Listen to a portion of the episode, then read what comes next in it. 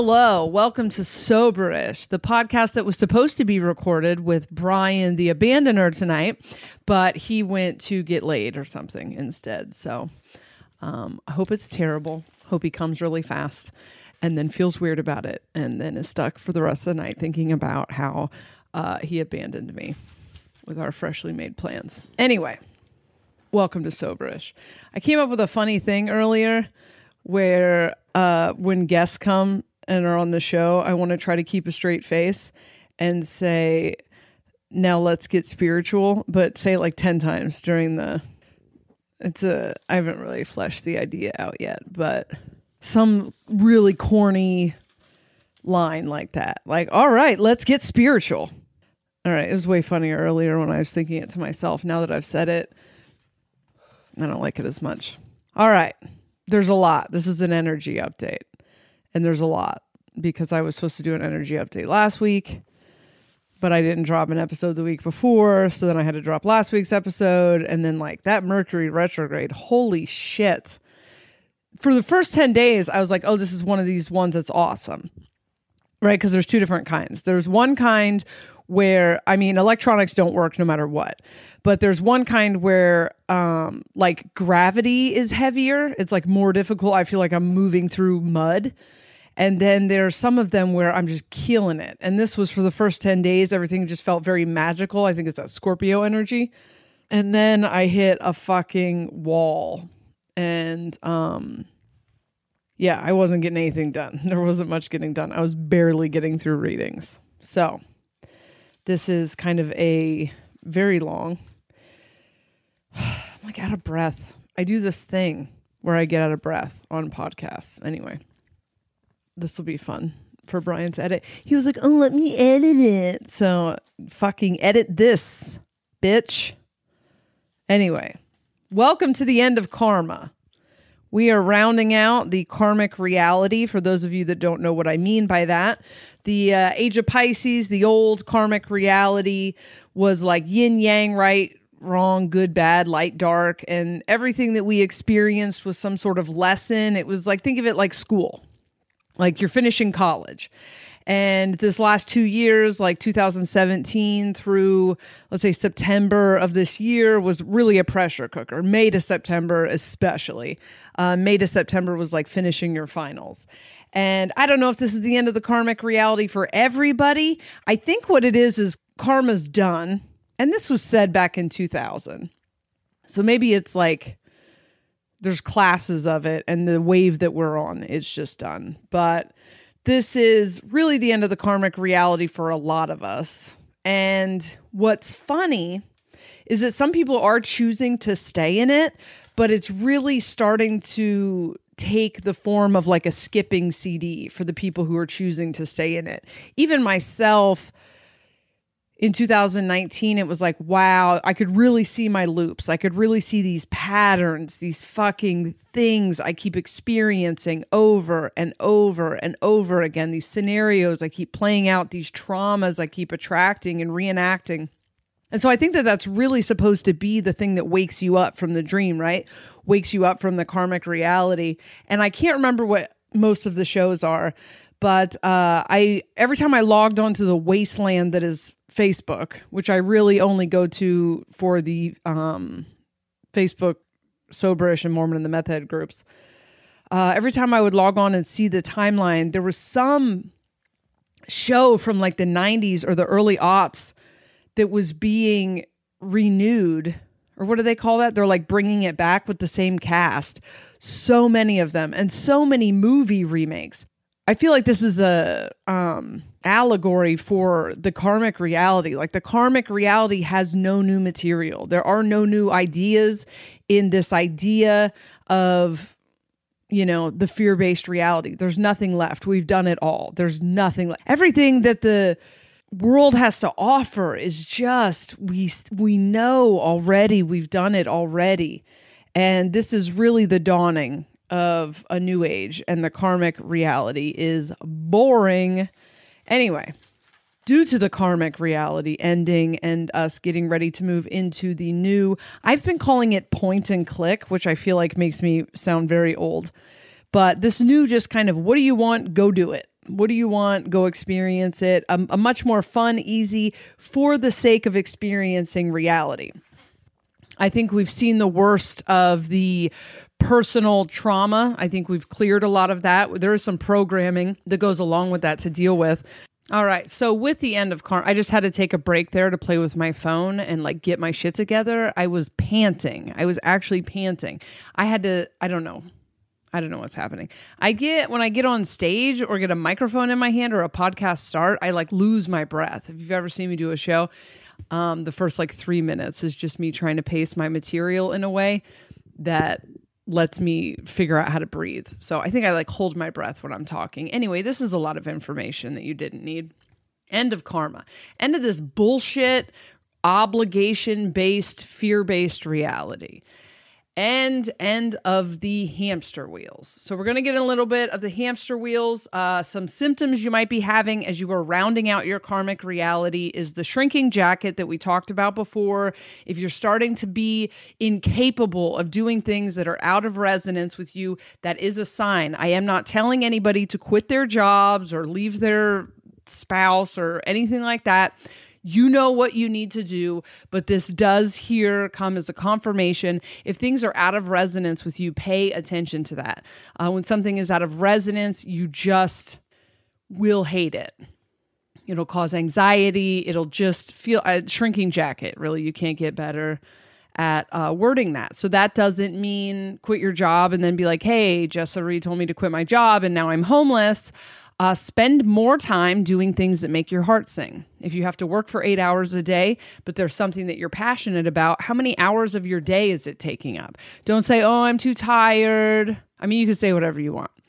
But if you want to jump onto a timeline where your life is more about things that make your heart sing, let the universe know that you're interested in doing things that make your heart sing. And you do that by paying attention to it. So if you have a dream of starting your own business, Spend the time that you're sitting on the couch watching TV, pause that TV, be on the internet, research the things that you're interested in. If you want to start your own business, be looking into like what does a permit cost? What would it cost me to get this business? What is the real estate like for me to get this storefront? Um, let me build a website. You know, you can build a website on uh, Squarespace for 20 bucks. You know, buy the domain, do things that tell the universe this is the direction I'm trying to go because the flow is headed that way. If it makes your heart sing, it is the thing that you came here to do. It is at least the beginning thing that you came here to beginning do.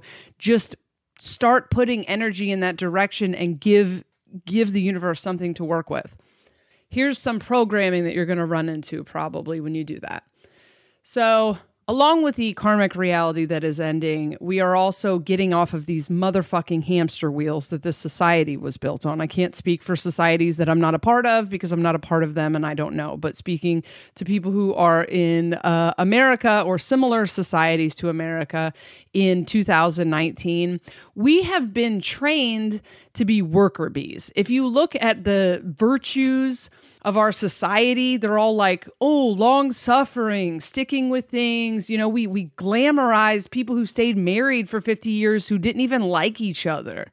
You know it's cool if you stay together for 50 years and loved each other at the end of 50 years but like i grew up on this propaganda that there's like some oh they're good at commitment. Oh this person joined a union when they were 18 and stuck this fucking job out their entire life and didn't leave their hometown. Also, cool if you're into that. But there's this like, there's a lot of things that are seen as virtues in our society that are really like imagine we were programmed to be cogs in a wheel that's kind of where our virtues come from i've talked to several people over the course of the last few weeks who kind of feel ashamed or seem to not uh, celebrate the way that their energy works because they start things and don't finish them but that is an energy. That is a valuable energy. Uh, being someone who's fantastic at starting things and then doesn't really know what to do with them once she has them, I found out in the last couple of years that that's a superpower to some people. There are some people who are great at perfecting things, but they don't know how to get them off the ground. And I'm really good at starting things. I have zero fear of failure. I have no problem jumping off a cliff. I'm pretty good at being like, nah, something. I just throw things at the wall. And if they fucking stick, cool. If they don't stick, who gives a shit? And I don't ever stop. I'm 42 years old and I'm still just attempting to do things well after when society told me I wasn't going to be able to pull things off. And that's just my energy. But if you pay attention to me, I pivot quite a bit. I pivot quite a bit. If something doesn't like work or I get bored with it, I just get I just get bored with it. I just throw it out. But that's not celebrated in this society, right? Because we are trained to be worker bees. So there are a lot of people out there who are bumping up against this programming and this fear of being irresponsible not doing the adult thing or the right thing or the responsible thing. Once again, I'm not telling you to quit your job. I am telling you to spend some time figuring out what makes you happy. What the fuck is the point of anything that is based in guilt and obligation. That that's that's the shit right there. Guilt and obligation are celebrated like virtues in this society, and I really don't think those are our virtues. Those seem like virtues that were programmed into us. So that's just something to play with and to think about a little bit. Another piece of programming that you might bump up against is the belief that things have to be more difficult than they are this world really just is now for you to experience things. What do you want to experience? Go experience it. Now we have a little bit of a window where a learning curve, you know, it's going to be a couple years for the most part on average of us dipping our toe in and, and trying things out and figuring it out, especially if you're still working through programs of poverty and stuff like this. But like you were probably raised to believe that things need to be difficult and that your art or your creative endeavors or what makes your heart sing is something separate than how you survive. And here is the greatest deception is to convince the world that life is about survival. That the entire objective is about survival. I just went on this rant on Tim Dillon's podcast the other day, but like how brilliant to convince people that they are here to attempt to survive when it is like you literally could create anything that you want but you've had a lifetime of just focusing all of your energy on surviving. I need some type of like singing coach to teach me just how to breathe during a podcast. Anyway, hamster wheels. There's so many fucking hamster wheels. And I've been ranting about this and I'll probably take it out. But like, I've talked to people that are 25 years old that are working jobs that they hate because they need health insurance, which makes perfect sense if you have a chronic illness, right? So I was like, okay, what's your chronic illness? And they're like, I don't have one. And I'm like, well, then what the fuck are you doing? They're like, you have to have medical insurance. I'm like, you don't have to have, like, who told you that? Why? You're not sick. You could get sick. Okay, well, you could also die tomorrow having spent five years at a fucking job that you hate. You spend the majority of your life doing something that you hate that doesn't like raise any questions. It's programming. It's just like when they told everyone they had to go to college. So I'm not saying get rid of your health insurance and then get mad at me later if something happens. I am saying, I don't know, you could probably file bankruptcy if something happened. Also, most people that I know that got uh, bankrupted by medical debt did have insurance, but that's enough of my Michael Moore rant. Hamster wheels. I think we've been living on hamster. I think it's like the Matrix. Instead of slimy pods, though, it's just these fucking hamster wheels, and instead of machines, it's the parasites, right? The reptilians. Uh, I don't know how wild I want to get with this, but okay. Let's just say there was a movie, and in the movie there were literal gods, and they could create anything. And then you had parasites. And the parasites couldn't do anything other than mind control. And they couldn't create the reality, but they could use mind control. So they got the gods who have amnesia because they came here to experience a reality with amnesia. And then the parasites shaped their perception of what reality was and also shaped their perception of who they were through the use of societal programming and a bunch of very limiting dichotomy based, you know, stuff where it then just like the gods believed like, oh, this is reality. You guys have everything. We have nothing. And uh, the government is this. It's a universal truth, and that I am poor and I will be sick and I have to do this and I have to go to college. Okay. And then the gods who are asleep and the most powerful beings on the planet are creating reality for the tapeworms in poorly crafted skin suits. And so this 1% of parasites are living this great life that is only being created by the gods that they have manipulated. That'd be a crazy movie, right? Somebody make my TV show. Then let's say something happens where the gods start to wake up. and the gods start to wake up and then they decide like oh shit we got to wake the rest of the gods up and they just start waking up more gods but they can't do it directly right uh, because everyone's been programmed intentionally programmed a certain way so then they use art and the art then creates reality because they're gods, right? They're creators, but the art also wakes up more gods. And then they wake up more gods and then they wake up more gods. And as the gods wake up, they look at the parasites and the things that the parasites put on the news and the pretend whatever, the shit that used to make them afraid and used to get them triggered. Now they just go, oh, these are fucking parasites. And then the parasites die. I don't know. I feel like something happens in between there, but I haven't quite gotten it all yet. worker bees. Worker bees on hamster wheels. Our virtues are kind of bullshit. So, really spend some time thinking about things that you feel guilty and obligated about and ask yourself why you're doing it. Are you afraid of looking like a bad person? What is a bad person? Falling through the floor. So this is something else that I thought about because this is really what it's like.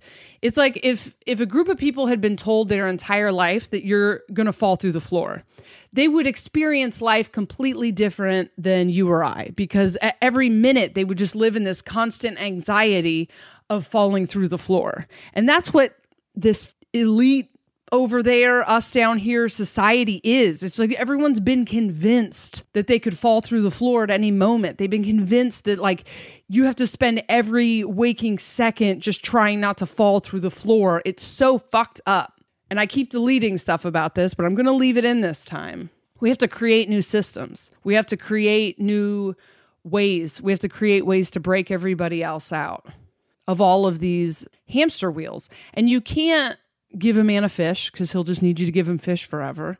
You can't teach a man to fish when they're trying to survive. Just not, you know, it's like I'm I'm starving. you can't give me a fishing lesson right now.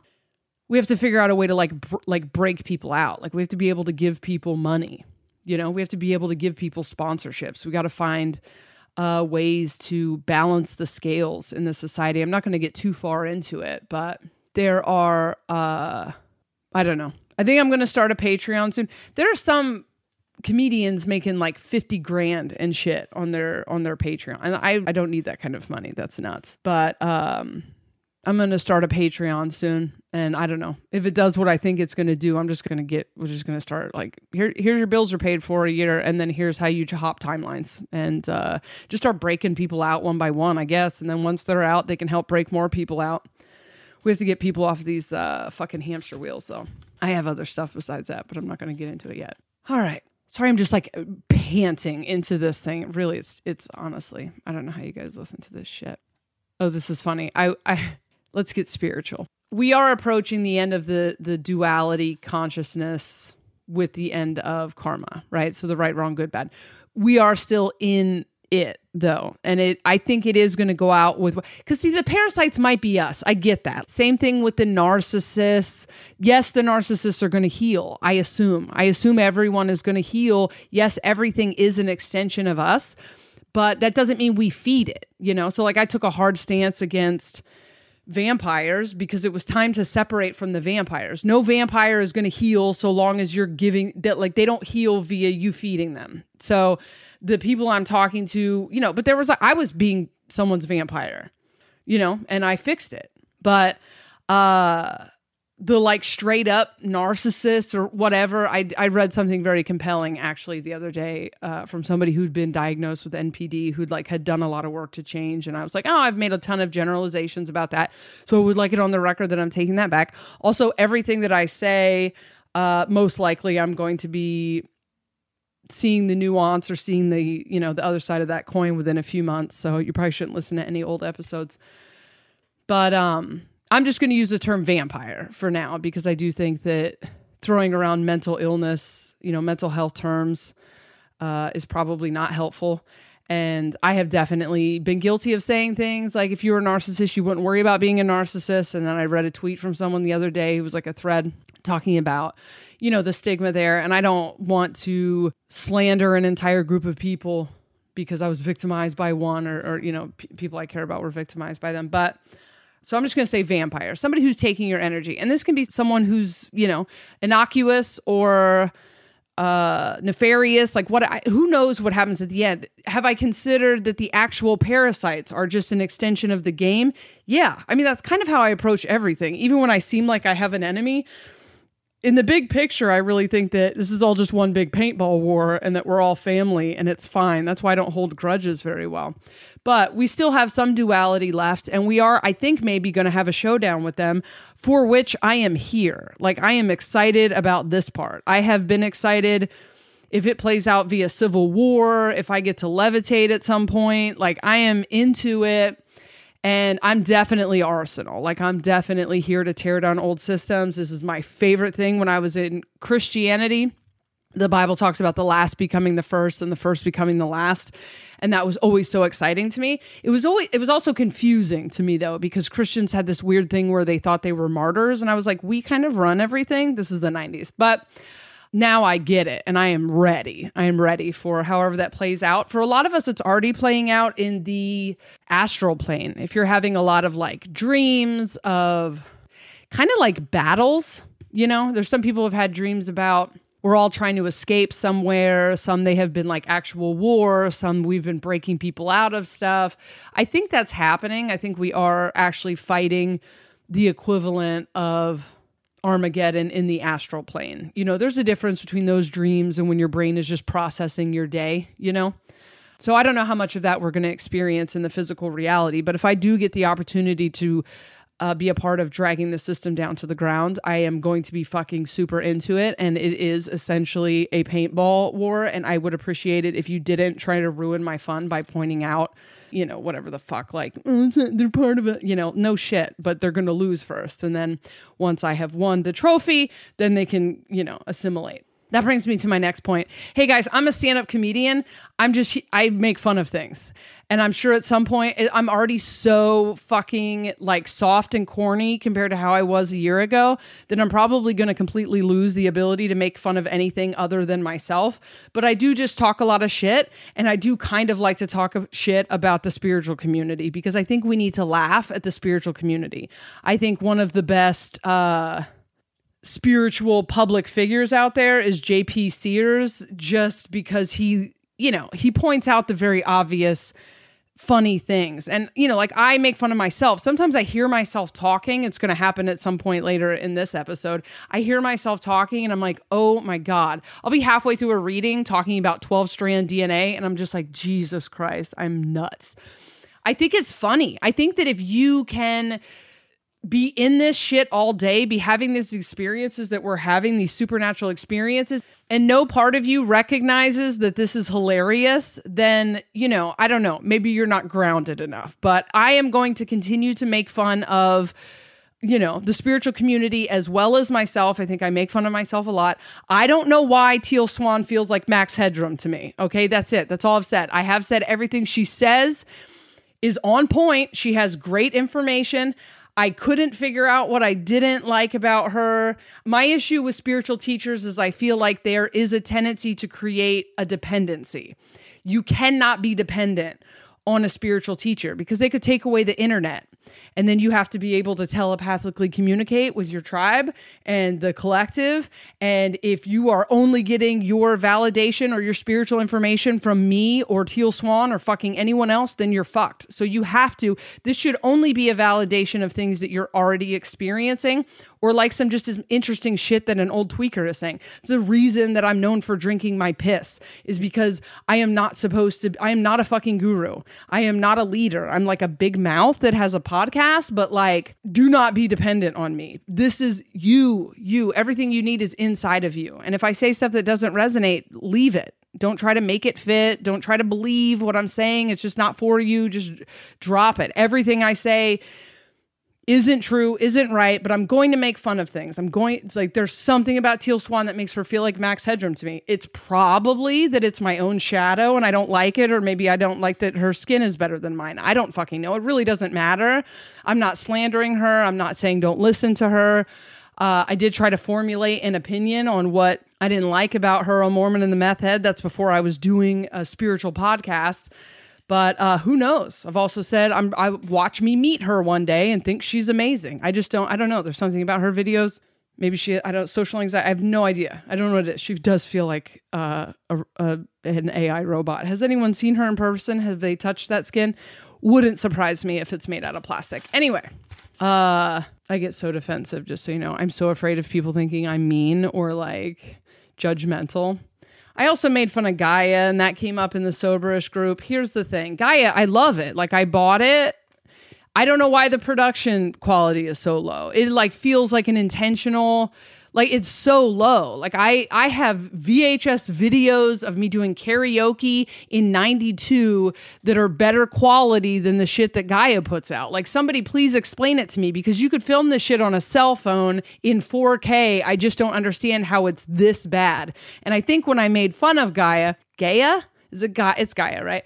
Uh, when I made fun of it, I was comparing it to how unfair it is that Mormon cinema, which is pretty bad content, is like beautifully shot and beautifully edited. So anyway, I'm going to make fun of things and um you know, and then you're going to address it and then I'm going to make it weird on the podcast for no reason.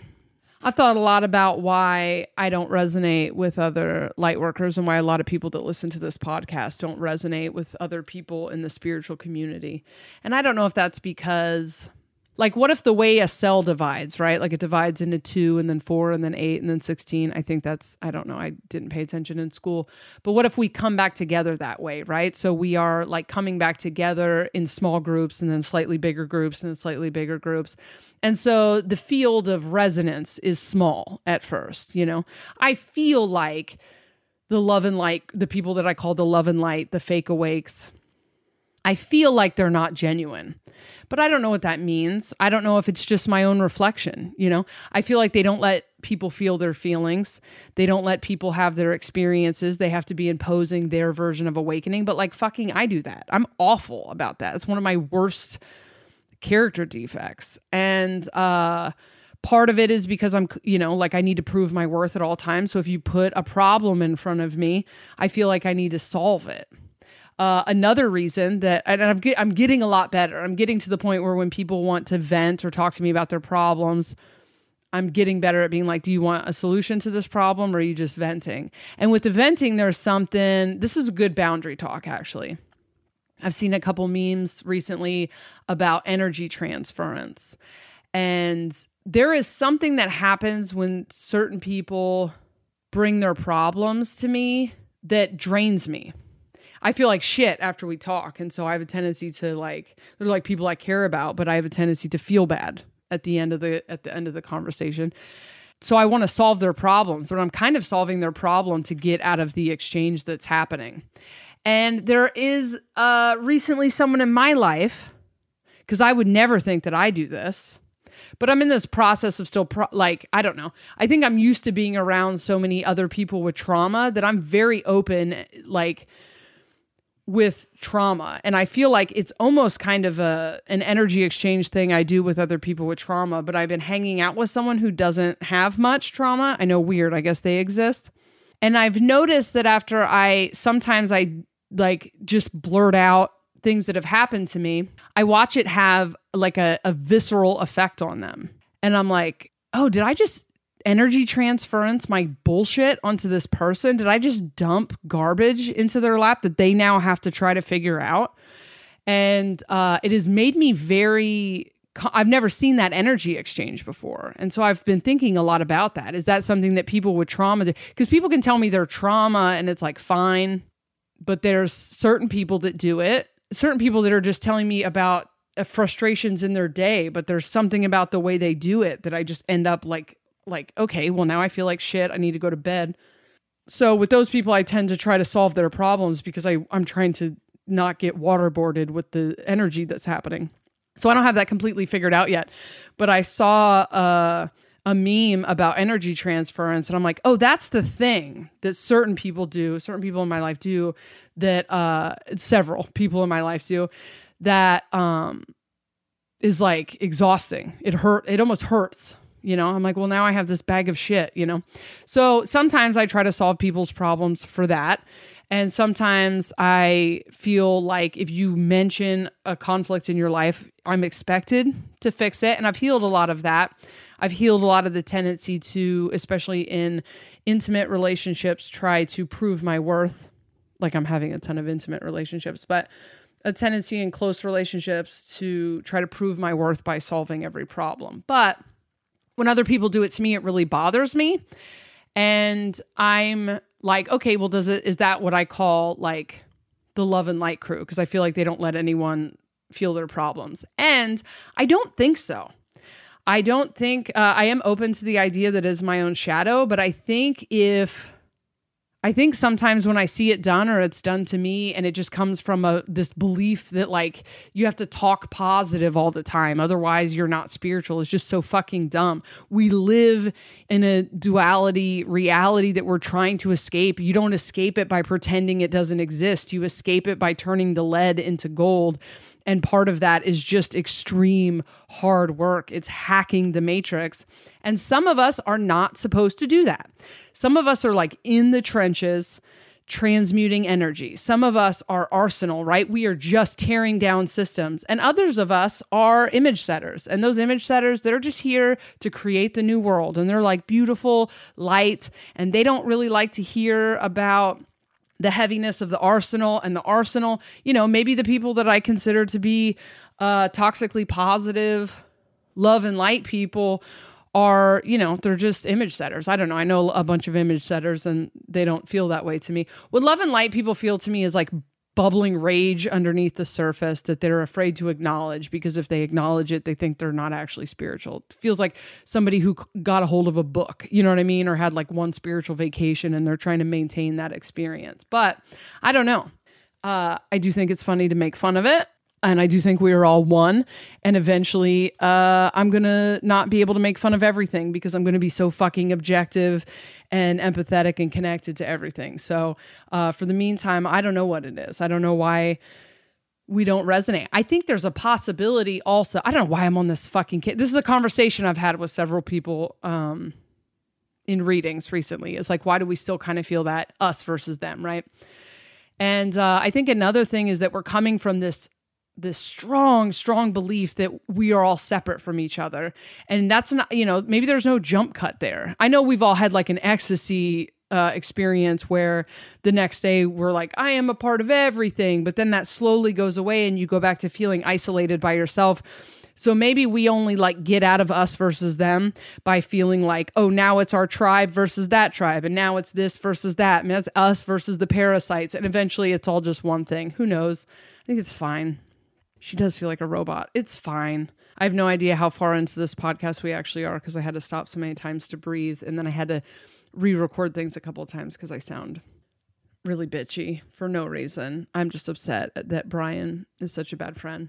Um, I keep trying to start that YouTube channel and it's just not working. I don't know. Like something happened. I have a techno- technological difficulty or I don't feel like doing it. When I do feel like doing it, I, I have to go into a reading, whatever. And that kind of stuff, I pay attention to flow you know if it's when it when it's supposed to be it's supposed to be that's the cool thing about the new world is it's not about guilt or obligation or forcing yourself to do anything mormon and the meth head was never once out late never one time there were times where we were like Tr- like driving, editing an episode. There were times where Aaron had to stay up all night to get an episode done. I had to stay up all night to get an episode done. Like we never ever ever put that episode out late. Soberish i just didn't do one last week because this is the new world. Like it just is what it is. It's going to hurt my numbers. It's going to hurt my uh whatever. I really don't care about that.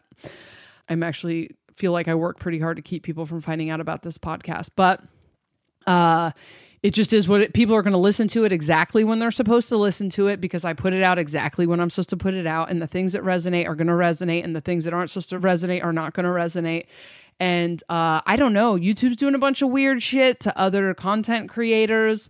And then I started thinking about this idea for Patreon. And I'm like, if we could build this Patreon up, I already wanted like a Patreon where I did readings or something. So, like, for $5 a month, you get four readings.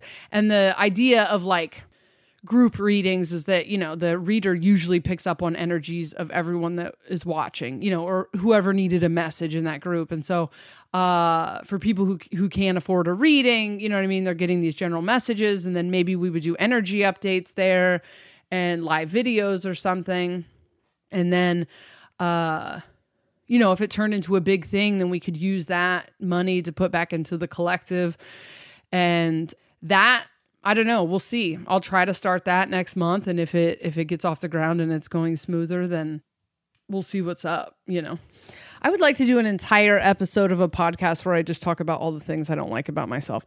You want to know? You want like a a magnifying glass on things you don't like about yourself. Talk into a microphone for an hour by yourself in a room, knowing that thousands of people are going to listen to what you say. And you will be like, wow, I am an arrogant piece of shit. It's crazy. There's so many things. I don't like when I have guests on, I interrupt them a lot. I hate that. And I see that criticism of a lot of, like, I've guested on people's podcasts and then I've seen people critique the hosts you know that they interrupted a lot. It's hard not to. You get so excited.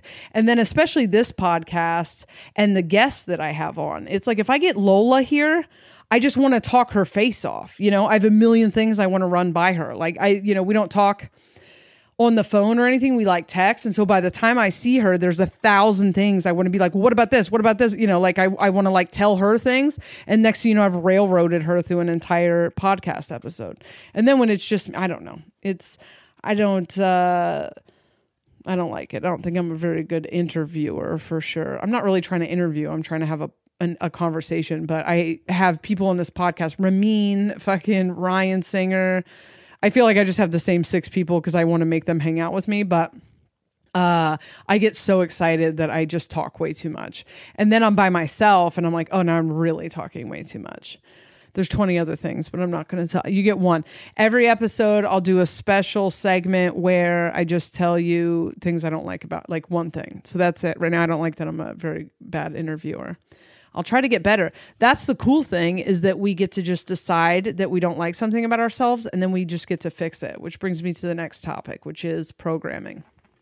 I think what we saw in 2019 for the most part was healing of the core wound, right? And I think that that was connected to the end of the karmic reality. And then I can only speak for myself here. This isn't like a download or anything, but I think what is left is the programming that went along with the core wound or that was designed to protect the core wound. So I'll use myself as an example and my life experience that nobody asked about. And uh, so my core wound was abandonment, right? So I had a raging abandonment wound that I didn't know where it came from, nor did I really know that I had an abandonment wound. I knew that I had a, a very obvious fear of rejection. And what I found as it got super triggered and I went into a full blown codependent activation, which felt like actual active addiction. If you haven't listened to the episode, Oh, I'm Codependent, I recommend that accounting of this experience. But um, I found out I was codependent at the same time that I found out that it, about the abandonment wound. I found the abandonment wound. You kind of just have to touch it, right? So I just had to go back and find that moment and kind of just like pick up little me and like let little me know that I was loved. And then it started to heal. And then the codependency, which had become this gigantic, like overpowering monster inside of me, just slowly shrank and you know there was only like really focused on one person at the time and and we still had a podcast together. So then all of our interactions became an opportunity for me to make the right decision to not take action to to and at first it was like white knuckling you know because i i had this system in place to protect me and it, and it would hurt him. And and I forced myself not to act on those things and it got smaller and smaller and smaller and until it was kind of a ghost. Like we would be together recording podcasts and I would be like I could feel all the places that I would have gotten triggered or I would have made it weird or whatever. And then I watched him have a reaction to like thinking that this was a point where I would get upset and that's the the ghost of Christmas past I guess. But so as the codependency subsided, and and by codependency, I equate that with like not wanting to be alone, but like codependency, I mean active addiction, love addiction. I do still have this anxious attachment system, right? And I feel like the anxious attachment system is the precursor for me. Once the anxious attachment system has been activated, uh, if that isn't handled, then I am at risk for going into a codependent meltdown. And so I try to come up with as good of a strategy as possible to prevent that from ever happening again. I can look back on this relationship and be like, okay, here's a million places where I should have believed what this person said when they said it.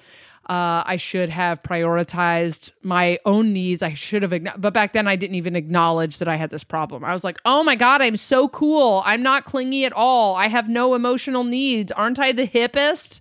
You'll learn to love me you know? And then i i set myself up for this disaster. So um now i don't even get to a first date without letting someone know like i have an anxious attachment style. Uh i can't commit to like friends with benefits or what like if i get feelings and you don't have feelings like i just have to go you know? Just too risky for me whatever. Also i am constantly looking for signs that I am unwanted. And if one of those things gets triggered, then it's, you know, it's out the window. And the thing that sucks for people who like me is that uh, I tend to attract men who are attracted to like very independent women because I, when I'm by myself, I'm fine. I'm fine. I have very little insecurity that's like, you know, I have like, like social anxiety and stuff, but I'm pretty confident. I march to the beat of my own drummer. I love myself. You know, I'm I like completely different than once the anxious attachment system takes over. I go from uh I don't need anybody. I all my friends are aliens to uh, oh my God, are you mad at me in five seconds? And then it's a completely different me. It's a completely different me that shows up. And that me tends to be off putting to the people that I'm attracted to. I'm going to use men as an example here because this is not the dynamic that I experience with women. So my new strategy was I'm just going to say this out the gate. I'll just say this out of the gate because this used to be something I was so ashamed of that I didn't even know it about myself. So I'm not going to pretend to be cool. I'm just going to uh, I'm just going to keep throwing this out there, and if someone wants to stick around after I've warned them about this, then we probably have better odds anyway. And so I started dating and um I did just have an incident where I got triggered. And I got triggered by something so small, like so small.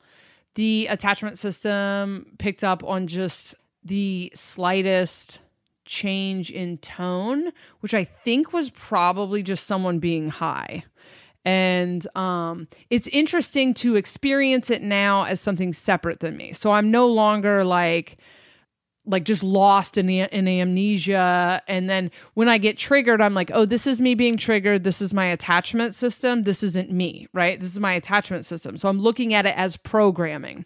And so in the past, the attachment system would get triggered. I would experience that as longing or like love and I would then act out. I would do something to get their attention. I would protest behavior. If you haven't read the book Attached by Amir something, I strongly recommend it. But anxiously attached people do things to get they do something called protest behaviors or attachment strategies where they're trying to like bring the person back in. This like person I'm dating is like brand new. So I would just never talk to him again. But I didn't. I was just like, "Hey, is it weird you know this is i'm this is my attachment system shit. Is this weird? And then uh, they answered and then i just believed their answer but then i went into a full like 48 hour i don't know if it's 48 hour 36 hour um, cycle. The uh, attachment system activation cycle for me is like crying uh, restlessness can't sleep eating too much like in the bathtub it's like a it's like um in Mormon and Meth Head we talked about the snow globes where something triggers something in your your today life triggers this trauma from childhood and next thing you know you're re-experiencing this trauma from childhood. But i didn't make it the person's problem at all. Like i was like oh this is has nothing like literally nothing to do with this person which is pretty easy to do when you barely know each other. And um i just like let the cycle run its course. And there was a point, there was a temptation to be like, oh, I haven't made any progress. I haven't healed. This trauma is still here. And then the aliens were like, is it though? And uh, I'm in the bathtub, I'm crying. And they were just like, is it though? and I thought about it and I like followed the pain back. And I don't know how to describe this. Let me know if you've felt this. But there wasn't real pain there. There was like a memory of pain. Or you know what it was? It was in the past when this would get triggered, when when something would set this alarm system off, right? I like would have the slightest amount of distance between me and uh and uh my last partner. This alarm system would run down and find this like wound, this childhood wound, this extremely sore spot inside of me. And it would just push on it and push on it and push on it. And so, what I would be experiencing in that moment over nothing would be this wound, this deep, deep, painful wound. Well, that's gone. Like, that's healed. I do have some sadness left about the last partner, you know? And uh, not a lot but like I think it's in there somewhere. But other than that, everything's pretty much cleared out. And so I feel like this attachment system went through and it pushed on this for a little bit. And so then when I really followed it back after they said, Is it? I was like, Oh, this isn't the deep, because it was so disproportionate a year ago. It was so, I was just lost for days in these deep things over like being left on red. You know what I mean? It's like not that bad, but like someone being mad at me, just fucking dying, right? And uh this was just a good purging cry and but when I really asked myself like what are you crying about? It's like I guess maybe I'm kind of sad about this, but like not really. You know, I'm not really sad. This is almost just like a cycle that has to run through once I have gotten triggered.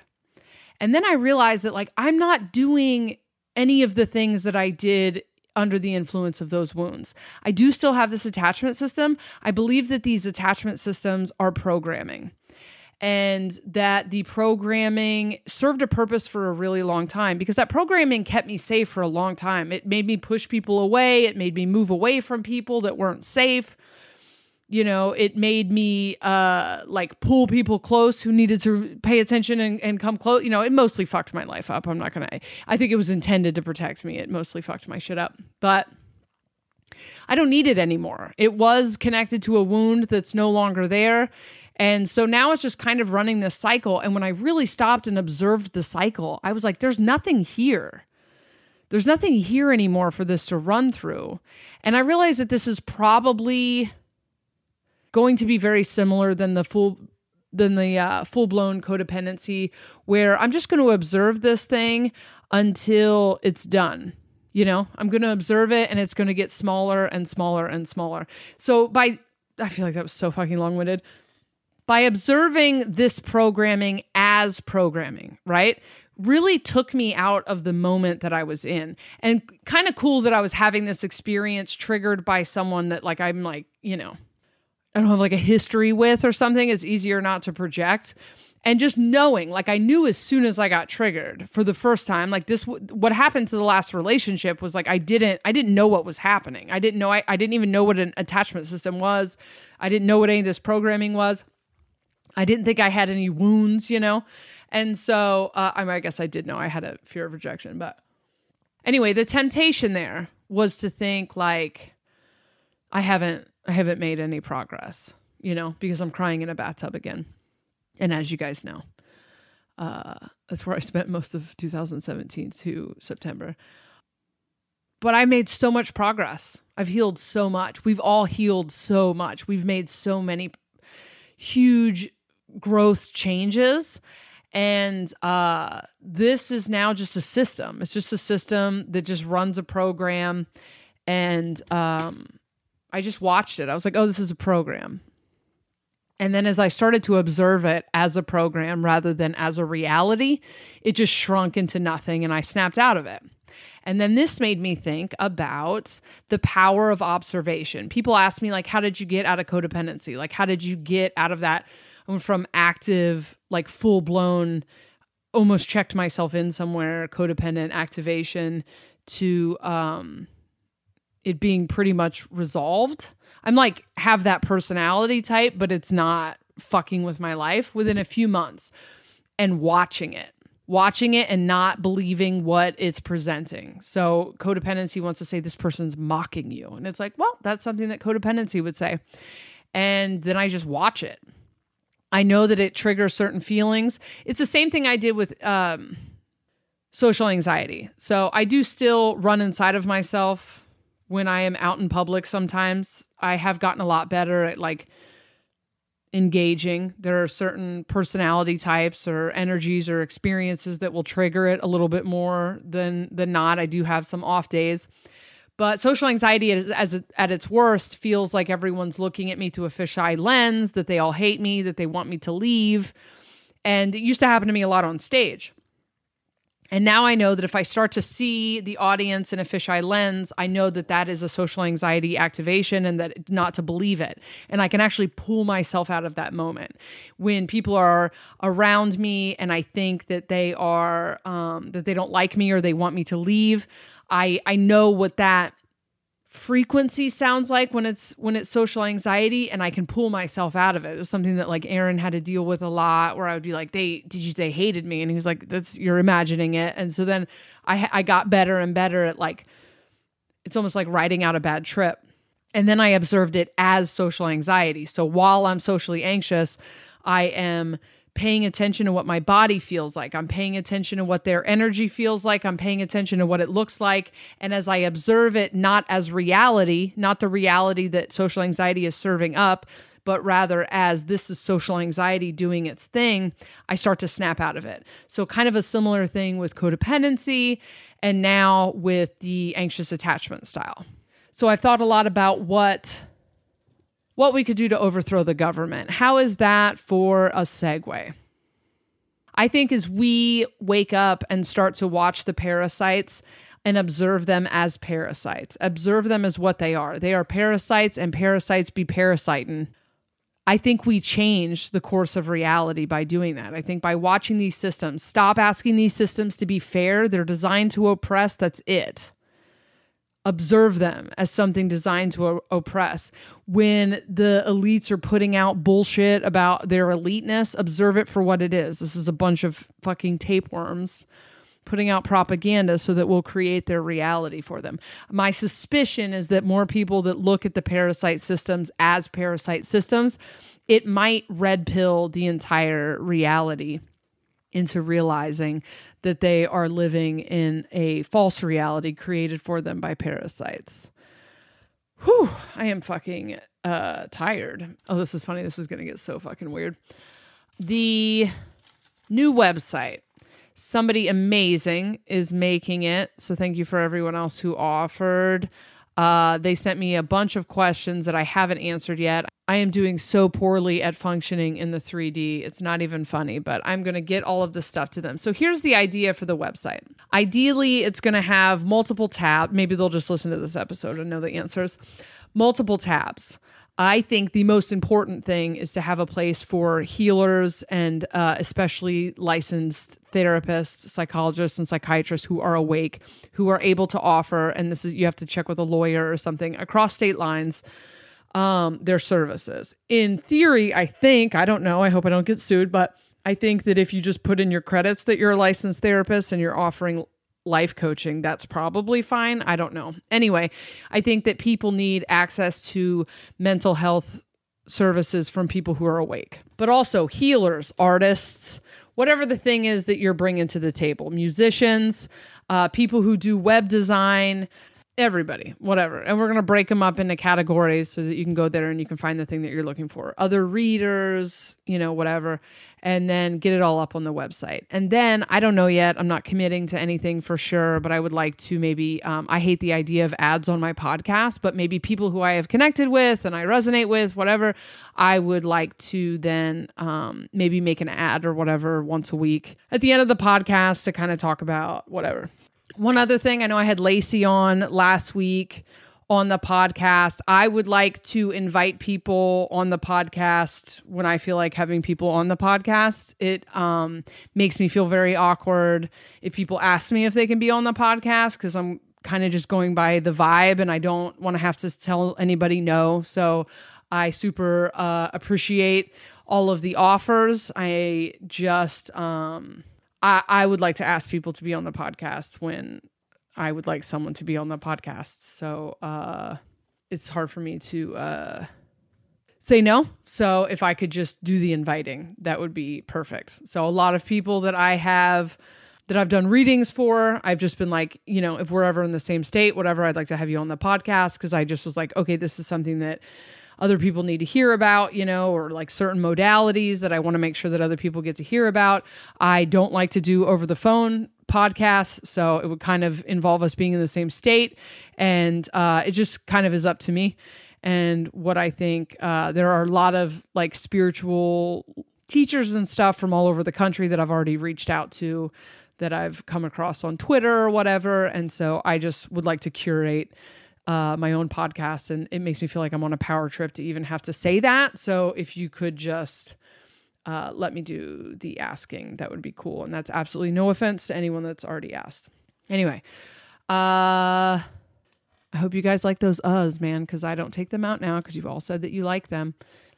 All right, these last few things are funny. Number one, we're all getting a lot of superpowers. We're getting so many superpowers and they're coming in very fast, and they a lot of them probably don't feel like superpowers. Uh, we don't know what we're doing with half of this shit. Half of us are like blipping on and off of timelines that we can't control. Our dreams are crazy. We're picking up on shit. Just ride the wave. I don't have a ton of great um, advice for that. One of those superpowers is as you become higher dimensional, you're going to see other dimensional beings. And I know that that's hard to hear after the Ryan Singer episode, but a lot of people are like, I'm seeing things all over the place. Yes, you are, because they are ether beings and you are now able to see the ether. You're probably starting to see grid work and lights moving around. And um, who did I talk to the other day that could see through their eyelids or whatever? Um, it's just wild. It's wild in higher dimensional reality. And just remember that nothing that doesn't have a body can be like you're you're actually in the best power position. An awake person in a physical body is the most powerful being in this plane. So congratulations. And then the last thing is what kind of alien are you? This is wild shit. If you're still here, I don't know why, but here we go. There seems to be a um bunch of downloads coming in for people where you're going to kind of remember or you are maybe already remembering who you are or what you've been in past lives. Most of you are some type of higher dimensional being that either isn't from here, like, you know, just came here for this life or like maybe powered through a few different other lives to get here. I don't know. Apparently, all the lives are happening at once, but most of you are some type of something called a star seed, for lack of a better word. Just I'm only saying star seed so that you can go look it up, but it's kind of you are planted onto the planet. Most of you are some type of really cool thing from another galaxy or whatever the fuck civilization alien civilization. So I don't know why it's helpful, maybe as a confirmation to you for what's happening. So I I had to wait for her to give me permission to and I don't remember anybody like I do a reading and then I immediately forget everything or I remember tiny details, but I don't remember who. But one of my favorite examples of people that I consider like the tribe, right, are people who are waking up and realizing that there's some type of intergalactic entity here to usher in the new age and they hate it. It's like my favorite. I think it would be the funniest movie. It's just about a bunch of gods waking up and they're pissed off that they're here. So someone called me for a reading. and I can't remember what she did for a living, but it was normal. It was like an accountant or something. And I might be mixing that up with the person who talks to dragons, but no, no, I know what she does. Anyway, she was like, I am uh um like a ancient woods witch and uh, she like tried to gloss over it and i'm like can you uh, what she's like an ancient woods witch and then the the process of her realizing that she was an ancient woods witch was dreaming or no, no, not dreaming. It was like she had an idea for a book and like she had to get this like book or screenplay out of her. I'm butchering this, I'm sure. There's a million stories inside me, but uh so she had to get this out and as she got it out, it like ended like at the point that she realizes what she is and then she was like what the fuck and then she ends up realizing that it's her, right? And that she's connected to this. And but she hates like she doesn't she hates having to say it and then she kind of has the same attitude that I think is funny that is like fuck, I guess I have to buy crystals now. You know, I love this like Natalie Gray, just reluctant. Uh, how did Noah Lampert say it? I love it. No, uh, reluctant mystic. Just this, God damn it. But my favorite part of the conversation was towards the end when I was like, What was it again? You're a woods witch? And she was like, They get really mad when I don't say ancient. And or they make me say ancient, which I just think is hilarious. But a lot of us are having this experience right now. And a lot of us are realizing what what's that civilization I'm looking for? But like, okay. So 20 years ago, I was told by the aliens that I am a Sirian reptilian hybrid. This is it, folks. This is just a schizophrenic breakdown. You're welcome. I was a Sirian reptilian hybrid, and the reptilians are the parasites, I think, that run the planet. Some people think they're the Anunnaki. I don't know. I'm not going to get that far into it. But the, uh, and I just knew that. And I, the Sirians I thought were the blues or something. I don't know. I never really looked into it, or there wasn't any way to look into it. And then recently it started coming up a lot. And I know why I'm part reptilian is because I am, uh, supposed to be logged into their servers. That's why I can tell what they're doing and all their bullshit. If you are Rh negative blood type, you're probably part reptilian. Other than that, I can't tell you. I mean, I don't know. It's been coming up in people's readings. But if you are really resonating with certain groups, if you're seeing beings in your dreams, uh, Google what those aliens look like, and you'll find some weirdo website that's going to describe the different alien races, and it's going to tell you a little bit about what those alien races are on on the planet to do, which should just serve as a confirmation of what you are maybe waffling about. Someone the other day I was talking to, and they got this card, Divine Animals, and I never know what the fuck it means. And then there was a cat in, on one of the other cards and uh, I was like, "Is there a cat alien race?" And I googled it, and then the description, the feline alien species, was like her to a T. And uh, she said, and so um, this just is like a confirmation that like what you're here to do. So I did look up what the Sirian aliens are here for, and there's actually like reptilian Sirians as well. But uh, they come from like a 60 which is like my main focus right is the collaboration the coordination of the the new society seems to be mostly what i'm focused on.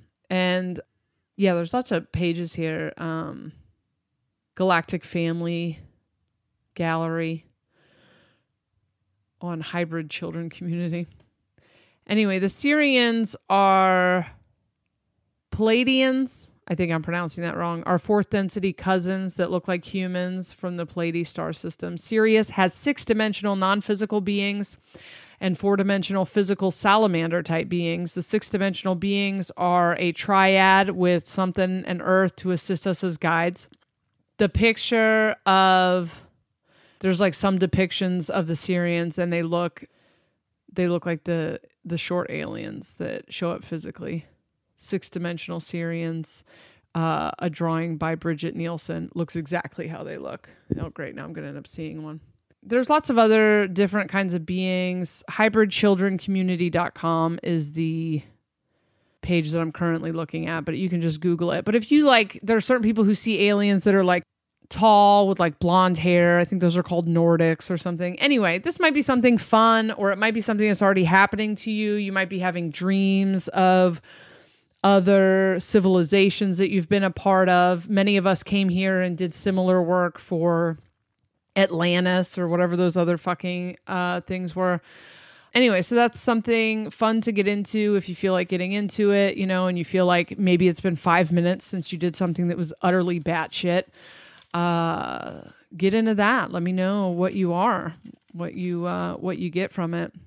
I was going to talk about the eggs. There are some people that are like have this energy where um we're going to get very rapid at like healing and awakening people, but I don't feel like getting into it right now. Also, I don't there's something that happens between Christmas and February.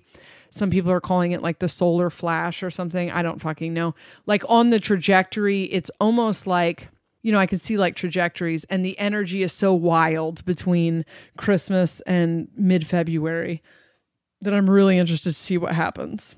But some people say it's going to be such a mass awakening that it's almost a jump cut. And that's part of the reason that we are like frantically getting out of guilt and obligation because we have to be braced for it. And that does kind of resonate. So, anyway, this is going to take five hours to edit. Uh, if you want a reading, jessareed.com. I do currently have some dates blocked off because I don't know what's happening with my Christmas break yet. So keep checking back. If you're looking to book something after the 16th of December, you can find me doing comedy on the East Coast. I don't think I have anything coming up before then, but the East Coast, I'll be in New York, Queens, New York on the 19th. And then I've got some stuff in Philly. I'm back in Frederick, Maryland on the 20, fuck, I don't know, after Christmas, the Sunday after Christmas. I'm in Philly the Friday and Saturday after Christmas. I'll get those up on my calendar soon. Uh, I am doing a 45 minute set in LA on January 28th. If you live in LA, this is the set where I run my special before the final filming of the special that I think is in April. So if you could come out and watch that and let me know that it was fantastic or terrible, that is on January 28th at a place called the Dojo. It's above the Sycamore Tavern, I think. So it would be amazing if you came out to that. I'll get that up on my calendar as well. Uh, Jessa Reed Comedy on Twitter and Instagram. Soberish Pod on tw- literally no reason to follow me on Twitter for that, but on Instagram we do put some stuff up every once in a while, mostly just you know stories about how Brian's a terrible friend. Thank you for all the nice feedback on the Lacey episode. I agree, she was amazing. Um, and I think that that is it. I will keep you guys posted on the Patreon and if I end up doing something on YouTube as well. Um, thank you so much. Let's get spiritual.